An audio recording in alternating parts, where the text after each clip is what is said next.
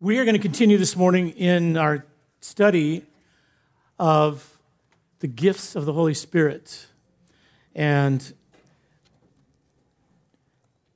we haven't done this study in many years. We primarily do studies through books and just teach through different books of the Bible. But we had a sense that God wanted us to revisit this theme for many of us. This is a, a well worn theme in some cases. And uh, I think what God is doing is He's awakening and having us look at these things anew, understand them maybe from another perspective with a different kind of a theological basis than what we've ever had as a church because of what God has taken us through in the many years we've been together. So we're continuing today, and I'm going to t- today teach on probably what I would think is one of the most misunderstood, um, abused, and uh, probably wrongly applied theologically gifts of all, and that is the gift of prophecy. How many of you just got chills up your back when I said that word prophecy? Uh, some of you may have come from churches that believe that the gifts of the Holy Spirit have ended, have ceased and that it ended, they ended at the end of the apostolic age when the last apostle died and when the canonization of Scripture was in fact complete. Um, there is no longer a need now for these, these gifts, if you would. These charismata is the Greek word of the Spirit. Obviously, we do not believe that that is the case, although we would hold to a very strongly theological basis that many of the cessationists hold to themselves. We would agree with them on every single line of doctrine and redemptive uh, understanding biblical theology in that sense, but we would differ when it comes to how we would understand this subject itself. The gift of prophecy, and I'll be honest with you, as Matt was a couple of weeks ago in his own experience of some of the things he was teaching I have a love hate relationship with this gift. And I say that hopefully not in any way that is uh, sacrilegious. Um, in fact, I will quote to you as I begin what Paul says in 1 Thessalonians 5:19 before we read another text. He says, "Do not quench the Holy Spirit and do not despise prophecy." And I always wonder why he had to write that. And I think it must be because it's so easy to despise. I think because it's been so probably abused. Maybe some of us have had bad experiences. We've seen all of the extreme craziness that come from people who call themselves prophets and who were not prophets.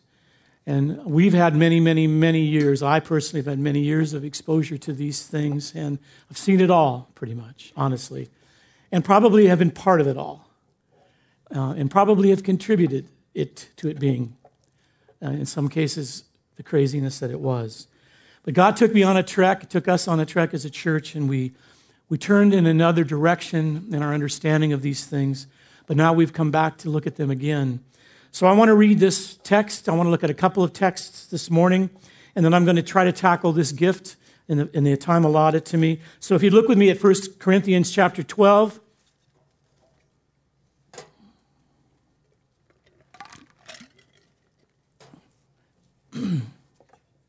Picking up in verse 4 Now there are varieties of gifts, but the same Spirit. There are varieties of service, but the same Lord. There are varieties of activities, but it is the same God who empowers them all in everyone. And to each is given, to each, to each, to each is given the manifestation of the Spirit for the common good. For to one is given through the Spirit the utterance of wisdom to another the utterance of knowledge according to the same Spirit, to another faith by the same Spirit. We've already looked at these. To another gifts of healing, healings, actually, literally, by the one Spirit, which we looked at last week. To another, the working of miracles, and to another, prophecy. Also, look with me, if you would, at the end of chapter 12. In verse 31, After Paul has gone through uh, the teaching on the body and what the body is and how it works together, he says this. He said, But earnestly desire the higher gifts. Some translations say the greater gifts. What does that mean? Why is he talking about the greater gifts? He's talking simply about the gifts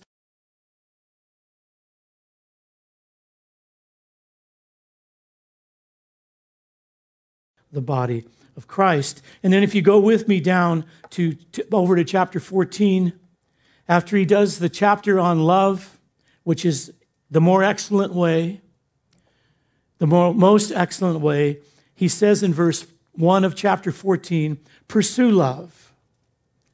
And then he says it again, and earnestly desire the spiritual gifts, especially, listen, especially that you may prophesy. And then he'll go on in chapter 14 and he'll speak about order in the church, but honestly, his main emphasis in chapter 14 is emphasizing the importance of prophecy and the order of prophecy in the body of Christ. Now, turn with me, if you would, to Acts chapter 2. And I want to go to the sermon of Peter on the day of Pentecost. And the very beginning of his sermon, at the very beginning of his sermon, interestingly, and this I'm going to show you the emphasis of this point. Chapter 14, Acts 2:14, Peter standing with the 11 lifted up his voice and addressed all those and gathered in Jerusalem and he said, "Men of Judea, and all who dwell in, in Jerusalem, let this be known to you, and give ear to my words, for these people are not drunk as you suppose." Since it is only the third hour of the day. But this is what was spoken or uttered through the prophet Joel. And then he quotes from Joel. He says, And in the last days, in the last days it shall be, God declares, that I will pour out my spirit on all flesh. And all your sons and your daughters shall prophesy. And your young men shall see visions, and your old men shall dream dreams. Even on my male servants and female servants in those days. I will pour out my spirit. And then he says it again, and they shall prophesy. Father, before we begin to look at these texts, we come again to you in dependency, Holy Spirit. Lord, you know how I've prayed about this and how I've asked you to give me clarity and wisdom to look at this subject today. And not just that we would understand it, Lord, but that it would stir in us what we need to have stirred by you in this day. We are not complacent. We are not, Lord, simply idly standing by, but we are engaging in faith today. You. Holy Spirit, we love you. We thank you for your word. In Jesus' name we ask these things. Amen. So, as I said a moment ago, this is probably in my mind the most misunderstood and probably the most wrongly exercised, the most abused of all of the charismata of the Holy Spirit. And it is this of subject of prophecy. And I think that's the result of a couple of things, primarily, probably many things, but two prominent in my mind. The first is that immediately, most people, when we think of prophecy, we associate it with the Old Testament prophets. And the second is that we simply misunderstand the role that it plays in the church today. And as Paul said to the Thessalonians, it's easy to despise it. It's easy to go, eh, I don't want to think about it. I don't want to hear anymore. Nothing seems to be really valid. Nothing seems to make an impact. It's, I don't, you know, nah. I don't really care. Or I don't really believe that it's from God. Those are probably the mentality, that's probably the mentality of some of us in the room. The fact that we associate it with the Old Testament is probably the dominant problem when we come to this whole thing of prophecy. It's very confusing. We think of crazed, radical men like Elijah, who called down fire from heaven and it was taken up in a whirlwind himself. Or we think about Ezekiel, who laid on his side for a whole year and prophesied. We think about Jeremiah, who was so obnoxious, he got thrown in a cistern and had to be rescued. He was going to die in that cistern as he prophesied a coming judgment by Babylon, which came to pass. Or who's Hosea, who married a prostitute, who then broke his heart. But he did it in obedience prophetically to the Lord. Or J the B, good old John the Baptist, who ate grasshoppers and worked the skins of camels, and who had his head cut off by a crazed king. These were great men, fearless men, obedient men, persecuted and mocked men, but their calling was very unique. And it was a necessary calling because of the rebellious and adulterous nation to whom they prophesied. Some of them also prophesied, as we studied through the, the minor prophets, some of them prophesied to the nations surrounding Israel and Judea, Judah at the time. But all that, that they prophesied to were primarily adulterous, idolatrous nations. Is that what we are to think of when we hear Paul talk about prophecy in 1 Corinthians chapter 12? No. It's interesting how many people in our time have had their thinking and their understanding of prophecy shaped by these prophets of old and the way that they ministered. And so I've been around people through my trek in my Christian faith. I was saved in 1975 during the Jesus movement.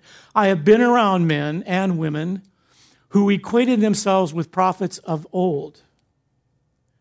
The way that they lived, in some senses, the way they prophesied, and the way they acted. And it almost became a stigma where they expected to be persecuted because they were so strange. And so they got persecuted. And that fulfilled their expectation. That's not what God ever intended. That's not what New Testament prophecy is In fact, I was thinking the other day how many of these people who were folks that prophesy have died in the last few years. It's very interesting. I don't know what the reason is. I, can, I counted six that I personally knew or was exposed to that have died within the last two to three years. And I wondered, I asked the Lord, what, what is that, Lord? I don't believe it's judgment. I, some of them, I'm, I'm sure, were prophesying wrongly, and some have wrong motives. We all do things wrongly, and we all have wrong motives. That's not, God doesn't kill people. But I think that maybe God is separating things so that what is genuine is coming to the surface. Are you with me? Um, so I hope I'm not overstepping my boundary in saying that. Lord, you know my heart.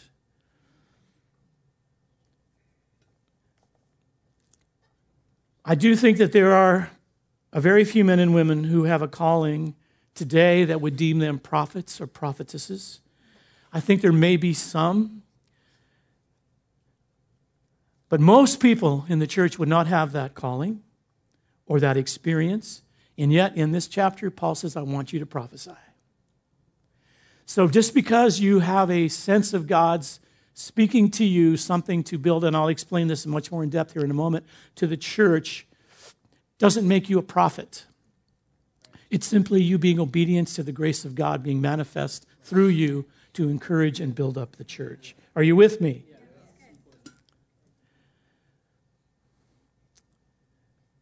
And because he is talking now about the church at large, I think we can assume that this is something that should be very common. It should be very prevalent. Now, we have to understand what it looks like and how it works so that you don't get freaked out thinking there's going to be all kinds of crazy things happening. But it's very orderly and very powerfully encouraging when it's functioning correctly.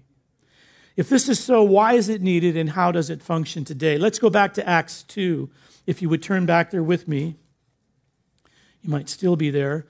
In verse 17, it begins, it says, Paul, uh, Peter quoting Joel says, uh, For the Lord, excuse me, where am I? Oh, here it is. Verse 17. In the last days, I want you to underline that because you need to understand the last days began that day. That's when they began. They began when the Spirit of God was poured out upon a people in Jerusalem and the church was birthed. That began the last days. And then he says, I will pour out my spirit. Now, underline this on all flesh. Not every person in the world, but on all flesh, meaning all those who were called by his name, on all of us. I will pour out my spirit. It would not be a select few as it was in the Old Testament, but it would be all, all of the gathered, all of the church who would have the Spirit of God poured out upon them. And if you are in Christ today, you've believed in Christ, your faith is in Christ, you are not only indwelt by the Spirit of God, but you are empowered by the Spirit of God through your faith in Christ. You just may not know it. You may not act like it. You may not live it out. And then he says, And your sons and daughters, your male and female servants, in verse 18, shall prophesy. So, what we begin to see here is that this outpouring of the Spirit in Acts 2 was to anoint, if I could use that word, and to empower the church, listen, to live as a prophetic people. From that day until the day of his return. To live as a prophetic people. To live as a prophetic people doesn't mean that you just simply prophesy, it's the character of our lives, it's the way we live. It's, it's the value system that we live by. It's the, it's the difference between us and everyone else who doesn't believe. Next week, we're going down south to a leaders' gathering, and the theme of the week, of the two days of the leaders' gathering, is the church as a prophetic people. And they've asked Kath and I to teach on marriage as a prophetic picture a healthy marriage is a powerful prophetic statement because they're so rare. Well, we're going to define what that looks like a little bit as we speak to them.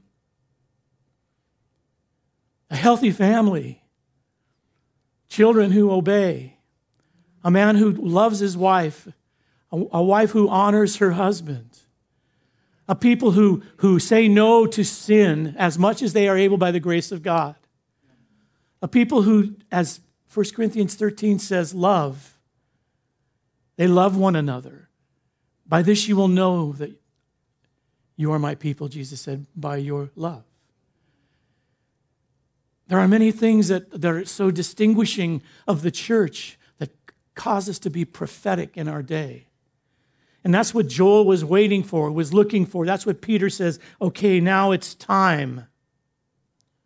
This calling of being this prophetic people and this whole thing of prophecy is, is, is really defined in Revelation 19.10. Turn to Revelation 19.10 with me, please.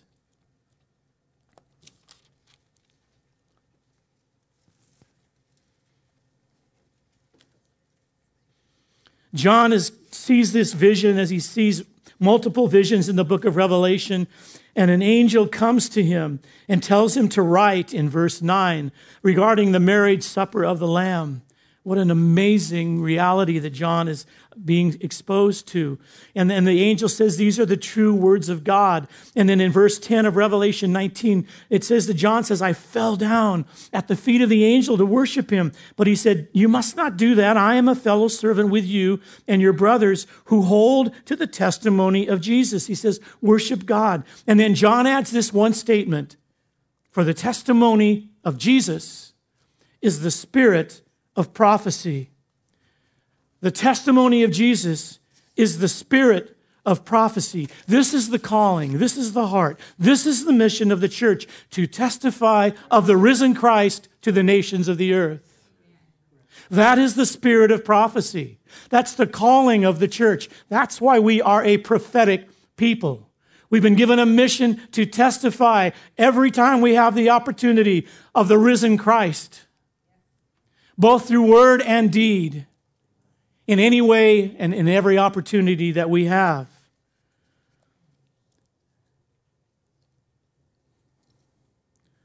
And unlike the prophets of old, again, not to, we are not talking about Old Testament here. We're talking about New. And unlike the Old Testament prophets, though there will be a final judgment, ours is a message of life and hope in Christ. Theirs was only impending judgment. Theirs was only the certainty of doom and of judgment because of their adulterous ways. Ours is there is hope and there is life in this risen Christ. That is the prophetic message of the church today. And Peter actually says this as he quotes Joel in Acts 2 19 through 21. He says, This day of the Lord that is coming, capital D day, the capital D, day of the Lord, the day the Lord returns, he said it will be a great and magnificent day. And then he says this Joel says this, Peter quotes him, and it shall come to pass that everyone who calls upon the Lord shall be saved. There's the hope. That's the prophetic calling of the church. We are a prophetic mantle. It's fallen upon us, a people given that incredible opportunity. And so now we're talking about this gift, the singular gift of prophecy. What is the purpose of it then? Well, this, I think 1 Corinthians 12, in, in the context that I just put it, of this prophetic people, that it is the calling of the church over large, at large, it helps us counter the arguments of the cessationists that say that it ended with the apostles. Paul says, no, earnestly desire this gift. Pursue love, but earnestly desire. That word desire is coveted or envy it, especially that you would prophesy. And interesting in verse in chapter 14, 1, if you go back to 1 Corinthians 14, 1 with me, I need to emphasize this. When he says in 1 Corinthians 14, 1, he says, pursue love and earnestly desire. And the translation, the words there are spiritual gifts in the English. It is the Greek word pneumatikos again.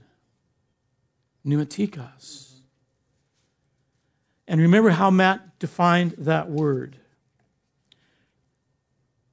Produced by the sole power of God Himself without natural instrumentation, it is supernatural.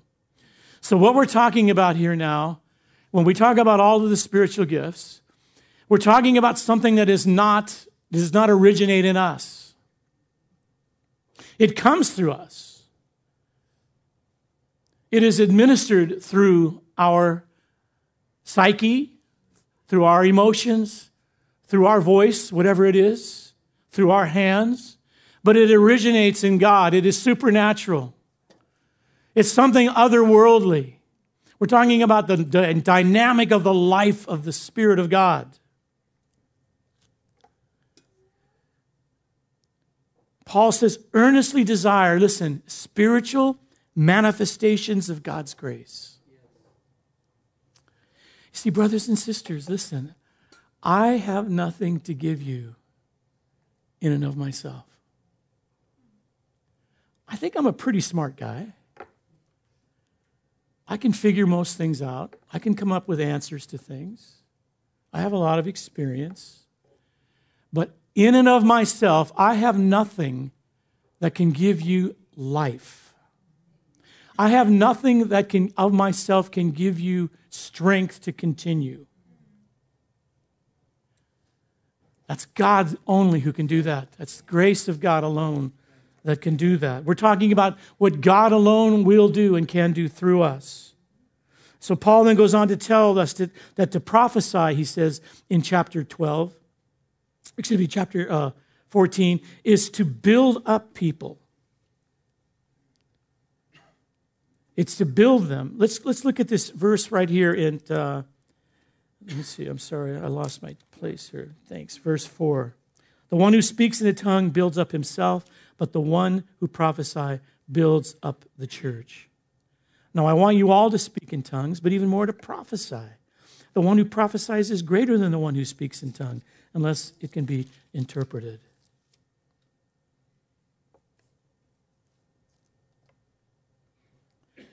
It is to, to prophesy, he says, is to speak to people for their upbuilding, for their encouragement, and for their consolation. Three things. It is for their upbuilding, for their encouragement, and for their consolation. And I asked myself, Lord, how is it that the gift of prophecy builds people up?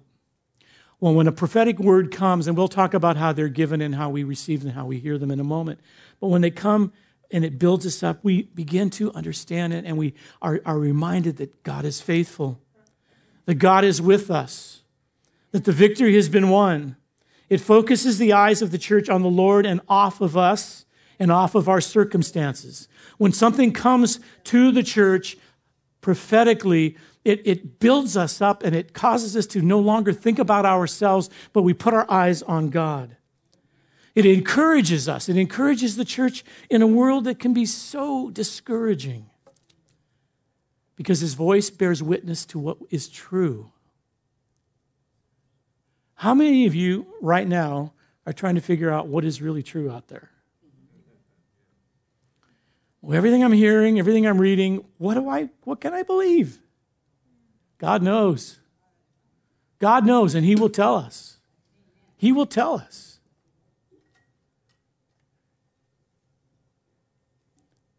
Often the Lord will speak about things that I've been thinking or praying about. He'll speak to me, or He'll speak to someone for me. To know the Lord need, knows my needs and my desires, and then acknowledges that He hears and He sees and He understands what I am feeling and thinking is a great encouragement to me. And He comforts us.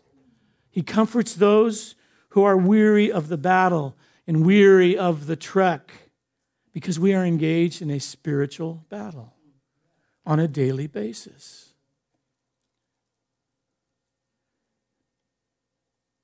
And the Bible is full of God coming to his people at their time of greatest need and speaking truth to encourage them to continue in the faith.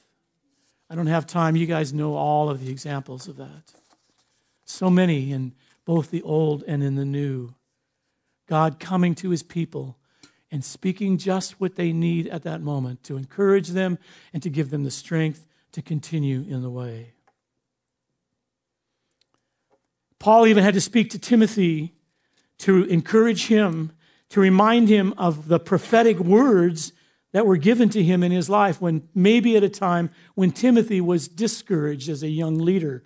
1 Timothy 1:18 and 19 says this: this charge I entrust to you, Timothy, my child, in accordance with the prophecies previously made about you, that by them you may wage the good warfare. Interesting. Holding faith and a good conscience.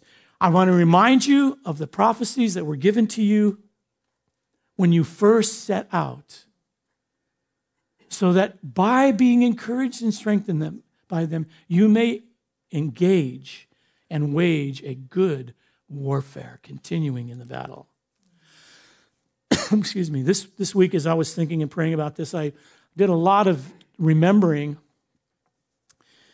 I think, I think in my life, I, I'm, without exaggerating, I bet I have received personally a hundred prophecies, maybe more, 200. I don't know. And for a long time, I would keep them if they were written down, and I had stacks of them. And I would have to tell you that of all of the prophecies that I received, I think I can remember two that really have strengthened me in my walk and continued. One of them came when Kath and I were sent out from the church in Southern California that sent us up here to plant our first church in 19, the end of 1980. That's how old we are. That's how old I am. She's not that old. And the eldership of that church, and I'll be honest, it was interesting. It was a Calvary Chapel. Calvary Chapel doesn't do stuff like this. God bless them. I love them. But they just don't. These guys, the eldership of that church, the pastoral staff, laid hands on us and sent us out. And one of them had a word for us about when we were leaving, what God was going to do. And it was pretty specific. And through the years, as we have engaged and battled and worked and tried to be faithful and lived, that word has come back. In fact, Kath reminded me of it again not long ago. That word has come back to us again and again and again to continue in the battle. And I really believe it was God. And I've had a couple of others maybe that would similarly have strengthened me in that way. Not to say the others weren't valid words, the many other hundreds, but they didn't have the same impact. We had some men of God lay hands on us one night. Many, maybe some of you were there in our church building down on Bradshaw many, many years ago, and they spoke numerous words over us that night. And they're very affirming and they're very strengthening and encouraging.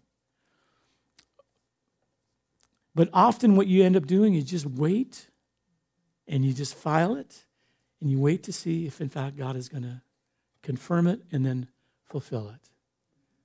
And oftentimes, neither of those things happen. So you go, oh, I guess it was somebody being nice, but it didn't really have much impact on my life. But some have. It encourages us to continue in the way. No wonder Paul says that he hopes that all would have this grace to prophesy. And then he tells us in, in chapter 14, verse 24, that a fruit of this grace in the church gathered, when we're all gathered, he says, let's read it 1 Corinthians 14, 24.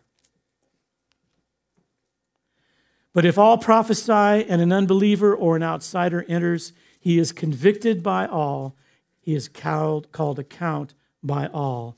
The secrets of his heart are disclosed, and so falling on his face, he will worship God and declare that God is really among you.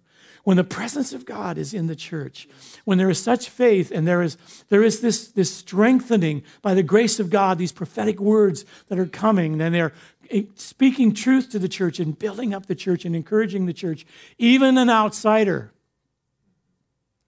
will hear that and say, Surely God is in your midst, and fall on their face and worship God. That's the impact it can have even to one who doesn't believe, because it confirms that God is who he says he is, that he exists. Sam Storms, in his book on spiritual gifts, says this, and I think this is a, an excellent statement defining prophecy. New Testament prophecy. We're now able to define prophecy more specifically as the speaking forth in merely human words, listen, something the Holy Spirit has sovereignly and often spontaneously revealed to a believer. Prophecy, therefore, is not based on a hunch, a supposition, last night's pizza, an inference, an educated guess, or even on sanctified wisdom. Prophecy is not based on personal insight or your emotion for the, someone or towards someone, intuition or illumination. Prophecy is the human report of a divine revelation. This is what distinguished prophecy from teaching.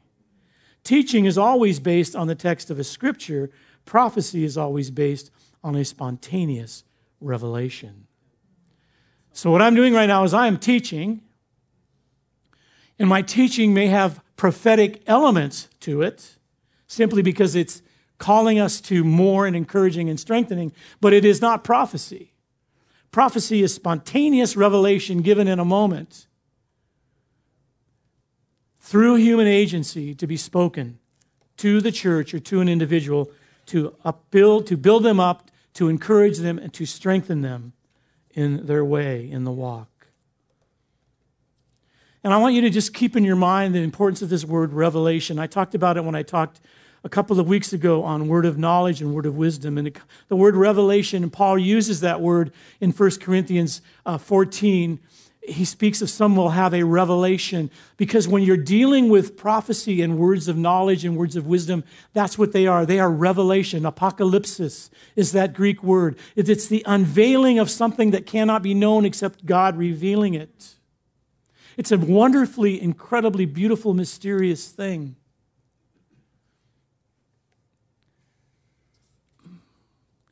Brothers and sisters, desire revelation earnestly desire it.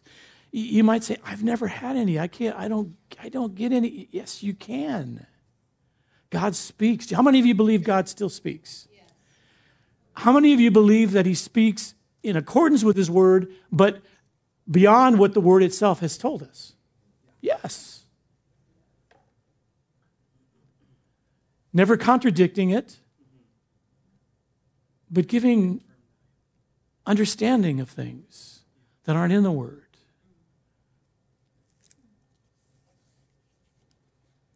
Spontaneous revelation. And the very fact that prophecy should be so prevalent and, and understanding the purpose that it serves to build up the church the way that it does helps us understand that the New Testament gift of prophecy isn't, listen now carefully, isn't infallible, as was the Old Testament's role and ministry of the prophet. New Testament prophecy is not infallible. Countless numbers of believers, all could, countless numbers are now used by God to prophesy. But they do not speak the very words of God that formed the canon of Scripture. It is the human report of divine revelation. So it's coming through an imperfect vessel mixed with human emotion, yes, and human thoughts. It is the manifestation of grace through the believer. But it is not infallible. And so it must be evaluated, Paul said, and tested. Because it could be a little bit, you know, off. It could be a little bit not accurate, not weighty. Good intention. Somebody thinks they're hearing from God. They speak something to encourage, uh, but it's like, no, that wasn't really God. I've only had to say that a couple of times in all the years of ministry. That was only because the correction needed to come because what that was said was so off. Typically, what we want is to have you bring a word to the elders. We can weigh it right then, and then, and if it, we believe it'll encourage, we ask you to share it, rather than just speaking it out from the middle of the congregation. Some who are more mature and proven, we would ask and allow to do that. But usually we say, bring it to us, Give it to us. Let us weigh it. Let us find the timing when it will fit, if it's even from the Lord for us today. Sometimes it isn't. It's from the Lord, but not for today. There's a lot of, ish, lot of aspects to this, of weighing it and understanding it. But I want you just to get this that it is not infallible when it comes today as a New Testament prophecy. Because people have said this, they've argued this. Well, if there are prophets today and they prophesy wrong, they should be stoned because that's what they do to false prophets in the Old Testament. No, it's not the same. It's not the same function. It's not the same gifting. Completely different. Different purpose, different calling, different reason that it's given. Does that make sense? So the cessationists' arguments that someone who prophesies falsely or inaccurately should be stoned is not valid. And this also, then, listen carefully, changes the definition of a false prophet. Just because someone prophesies inaccurately or immaturely or out of season doesn't make them a false prophet. The New Testament false prophet Jesus spoke of, John speaks of in his epistle, is someone who leads the people of God into deception and doctrinal error. And there have been some who have prophesied in the name of Jesus in the recent history of our you know, own existence as in, in modern America who, who were false prophets because they prophesied what they said was in the name of God, but they were leading people into doctrinal error and into deception.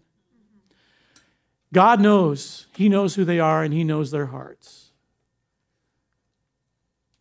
If we sense that, we would warn, but sometimes only God knows. But that is a false prophet. Someone who prophesies something that isn't accurate doesn't make them a false prophet. In the Old Testament, all it took was one time. Thank God for the New Testament grace. Amen. So, brothers and sisters, there's no understating, and I'm just touching the surface of this. I literally could have taught for two more Sundays on this. There is no understating the importance of this gift today in the church. That's why we have to embrace it. We have to understand it, value it, not despise it, not be skeptical, and actually embrace it today because of the importance that it has for us today in our calling 21st century America.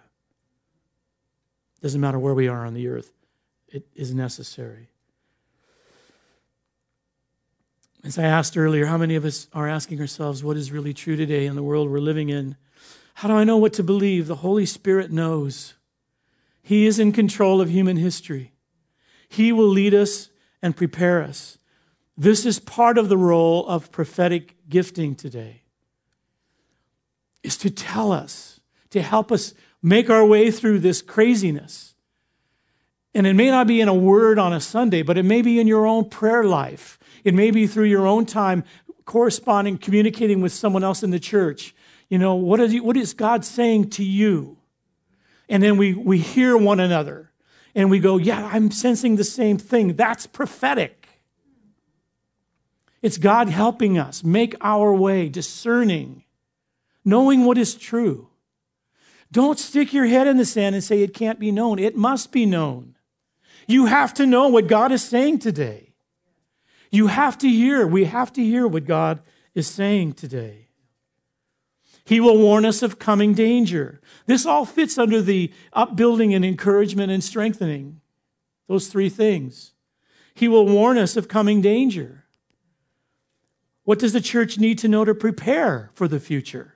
In Acts 11, a prophet named Agabus came to the apostles and said, There is a great famine coming. You know what they did? Immediately they began preparing for it. Immediately because they knew that there were going to be saints suffering from the famine. So they began preparing to help the saints that would be in need by a prophetic word. Interesting. It will help us, it will help bring peace during times of confusion and chaos. It will bring clarity and sanity in the midst of chaos in the world in which we're living because the Lord will, the Lord will speak to us. Say that with me. The Lord will speak to us. He will help us. He will warn us. He will lead us. He will guide us as we make our way.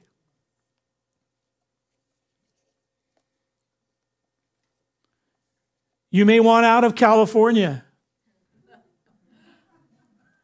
but you're not leaving until God lets you leave. And if you do before He lets you, woe unto you. Because if you move to Florida, DeSantis could get voted out. God knows, amen? You're here. God will keep us. God will lead us. God will speak to us. God will provide for us.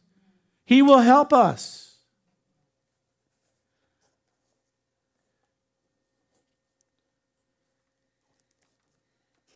What to do with words when they are given like this takes wisdom. Kath and I were young believers in Santa Barbara. Must have been 1977, 60, 76, 77. Young Christians. A prophetic word came one day in a church in Santa Barbara that there was going to be a huge earthquake in Santa Barbara. Huge. And that word spread through the whole city, through the church in the whole city of Santa Barbara. And we went into one of our friends' place of business, and he said, What are you guys doing? Are you leaving? Because there was a specific time when it was going to happen a date, a weekend. And we said, no, we're not going anywhere. We prayed and we felt like, I, I mean, we felt like the Lord said, if there is an earthquake, you're going to be needed here. I was a fireman anyway. I'm not going to run, you know, when there's an earthquake. I'm going to be here to help people. No, we're not leaving. And a bunch of people cleared out. Nothing happened. Nothing happened. But I, I learned a lesson there. You know, it was like, it takes wisdom. What are you going to do when something is said? It has to be weighed. You have to pray about it. And, and even in Paul's case, later on in the book of Acts, the same prophet Agabus comes to him and he says, as he's on his way, he's in Caesarea, and, and he says to him, If you leave this and you want to go to Jerusalem when you get there, he says, Give me your belt. He binds himself with the belt and he says, This is what's going to happen to you if you go to Jerusalem. And so all of the other disciples around Paul said, Oh, you can't go. You can't go. You better not go. Look, he told the prophet, we trust this prophet. It's Agabus. We trust him. Paul said, No, I have to go. Was Paul disobedient to God? No, Agabus didn't tell him not to go. He simply said, This is what's going to happen if you go. So Paul knew what to expect, but he still went. Why did Paul go? Because God had already spoken to him previously about going. So he knew he needed to be there because he wanted to go to Rome. But he knew that when he got to Jerusalem and then he ended up in Rome, he would be bound, and he was. And he was actually martyred. But he still was able to discern. So, prophetic words, though they come to us, we weigh them, we test them, we evaluate them, we use wisdom to process them, and then we act upon them.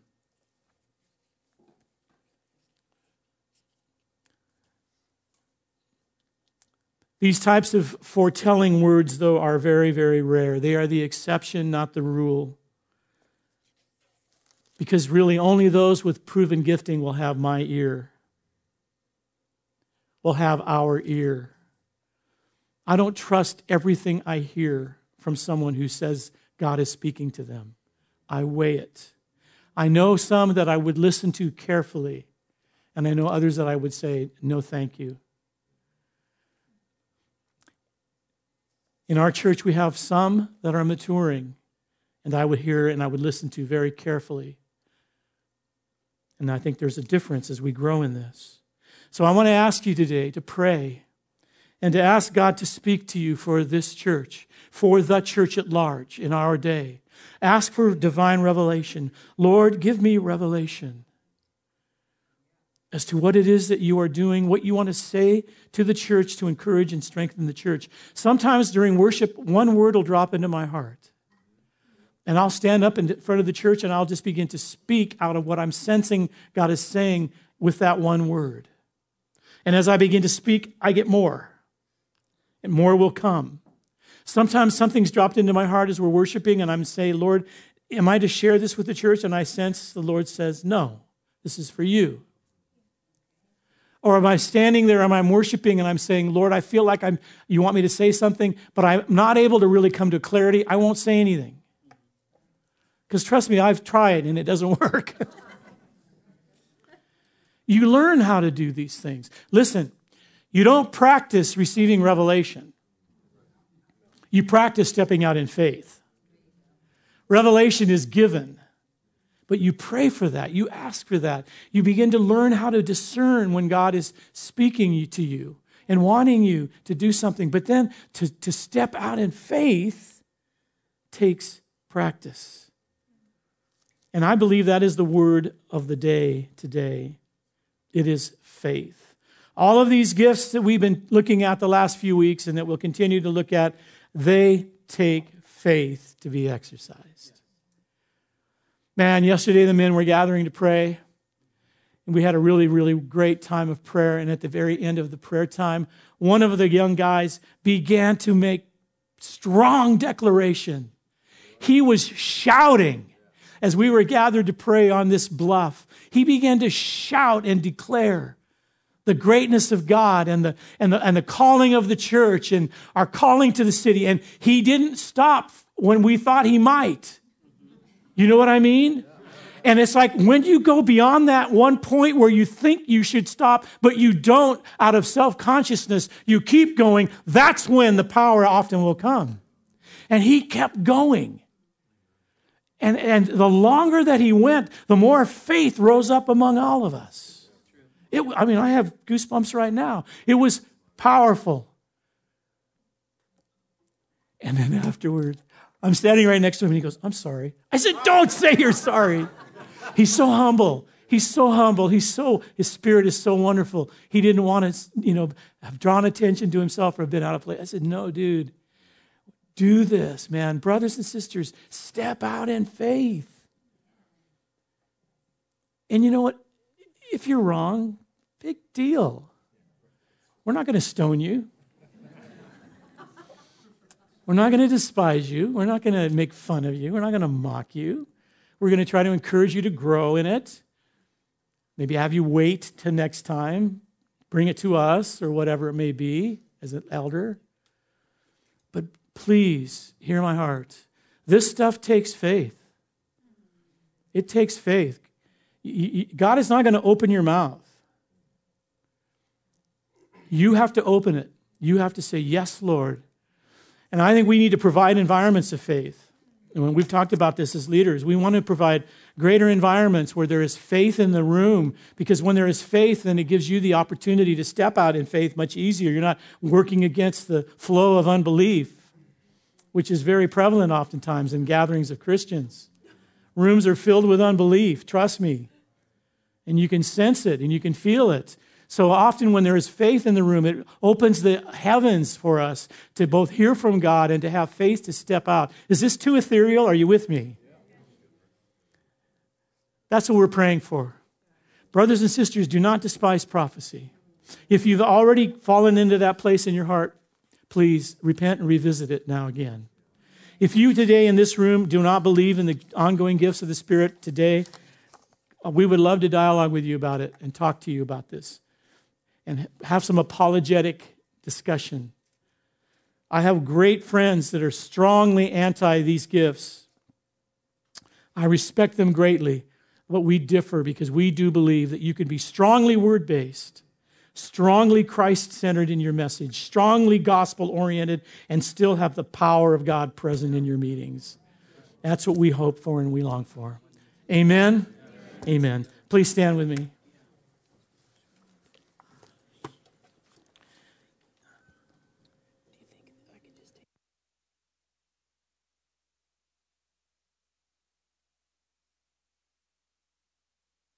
Go ahead.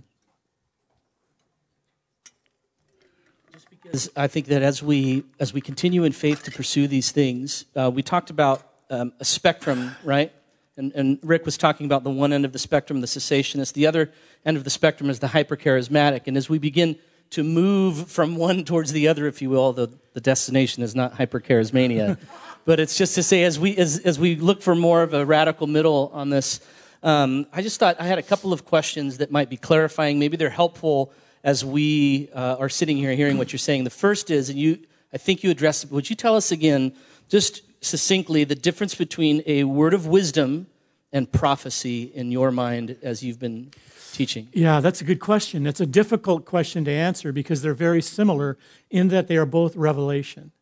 But I would say that the difference would be that the word of wisdom is much more focused and directed usually to, uh, to an individual. Um, in the case of the book of Acts, for example, Paul uses it to speak to people in specific circumstances and situations. Peter used it when he was in, uh, in, Act, in Acts 3 at the gate, beautiful, and he sees the man. He says, he looks at him and he focuses. It says, fixed his gaze. So I think word of wisdom is more specifically focused on individual, on an individual whereas prophecy is much broader in its impact, which is why it is a greater gift. It has a greater impact. Yeah, that's helpful. And then just to follow up with that, um, and many of us probably have experienced this in one way or another, is to how how would you um, categorize, if it's okay to use that that term? Someone comes to you and says, "I have a word from the Lord for you," mm. or "The Lord told me to tell you this." Yeah um, I think many of us have probably experienced that. Just in terms of how we process that, where would you would you see that as prophecy? Would you see that as a word of wisdom? Sound, you kind of answered it, but that that whole thing of like the word, the Lord gave me a word for you. Yeah, I don't know if it would be probably would be more of the word of wisdom, word of knowledge, end of things. I'm very uh, cautious about people coming and saying, "I have a word for you." Mm-hmm or the Lord told me this, mm-hmm. i would say, I, I, would not, in my mind, I'm thinking, uh, how do you know that? And, and, you know, who are you? You know, mm-hmm. so it depends on who says it. And the word normally would not be prophetic unless it was foretelling my future, trying to say to me something along the lines of, hey, I see something for you coming up, you know, da da da da da da. But word of knowledge, word of wisdom would be more now You know, God is showing me this for you right now. God is saying this to me for you right now. I believe the Lord wants you to know this. And that would be a word of knowledge, okay, or a word of wisdom. But if the Lord is saying through someone, the Lord is wanting me to tell you that this is what he's saying, and this is what's going to happen, and this is what has been happening so that you have clarity. I would take that as more prophetic. Mm-hmm. But they're close because they're just revelation. Yeah. And they're coming through us, and we're mm-hmm. giving them out as we speak them. And so, but be cautious of thus saith the Lord. Mm-hmm. Don't ever use that. You know, when, when, we, when we give what we feel are prophetic words as leaders, we always couch them, and I do anyway, in I feel the Lord is telling me, or I sense God saying to me, or I believe the Lord wants us to know, that kind of thing. Because it's not, it's not infallible. You know, it could be off. And so I'm, I'm stepping out in faith, we're stepping out in faith but we're not 100% certain because it's, it's revelation coming through us. Um, as opposed to when they wrote the scripture, it was divinely inspired and it's been proven to have been. Uh, what we have is, is, is revelation that's spontaneous, that is uh, simply coming through a human agency for that moment. Mm. Yeah, that's good. Yeah, I mean, it's, it's not easy to discern it all, to, to distinguish it all, I mean, because they are very close. Yeah, and I don't know that it's always necessary for us to go. No. Is this, but I think as we're talking about yeah. it, as we're teaching this, to help give clarity to our own understanding, I think yeah. it's helpful to process through this. Um, and there was one last question that uh, you had said that um, prophecies or, or I can't remember your exact verbiage, but basically that um, that it's it's revelation that is not held within Scripture, right. but it's in accordance with Scripture, yes, right? So yes. I think that's a really just important distinction to make again, because I don't think you were misheard, but um, but again, would you just clarify that that how we might hear something that when you say it's not in here, can you clarify what that might look like? Because ultimately, this is our plumb line, right? Scripture has to confirm or deny uh, and if it is contrary to. So, uh, is that clear? Could you just confirm or yeah. clarify, if you will? Well, if it cuts across Scripture doctrinally, we know that it's wrong. Mm-hmm. It's easy. But if it's something that Scripture doesn't give us any uh, understanding about, there's nothing in the Scripture about cars right. or countless other things in our life. Yeah. Right? So, Scripture does not contain all truth, but it is all true. So we have in our own life experienced so many other things in our lives that God will speak to us about that may not be in Scripture, but whatever it is spoken can't contradict the heart of Scripture and the truth of Scripture or violate the essence of doctrinal mm-hmm. truth in Scripture. Because something that, that, and we've even run across it before, is like, well, the Lord's telling me to move here. Yeah. Someone will come to us and say, I feel like the Lord is telling me no. to do this. Yeah. And so, in, in you know, just kind of to flip that, it would be what we're talking, what I'm asking you here. Yeah. Because that's not in direct violation of Scripture. No. But yet there's a sense of like, well, that, that's not right. Well, it's only not right because it needs to be confirmed by other people. Mm-hmm.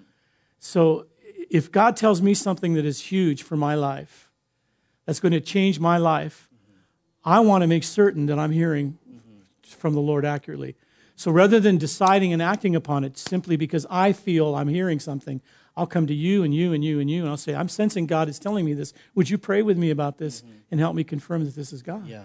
And he may say to me, No, I don't think that's the Lord. Yeah. You know, people might say that. And I'll, okay, well, I'm going to wait then. Yeah. So yeah, it takes it takes discipline, wisdom, accountability, community. Yeah. Community is hugely important regarding prophetic words. Yeah. That's yeah. good.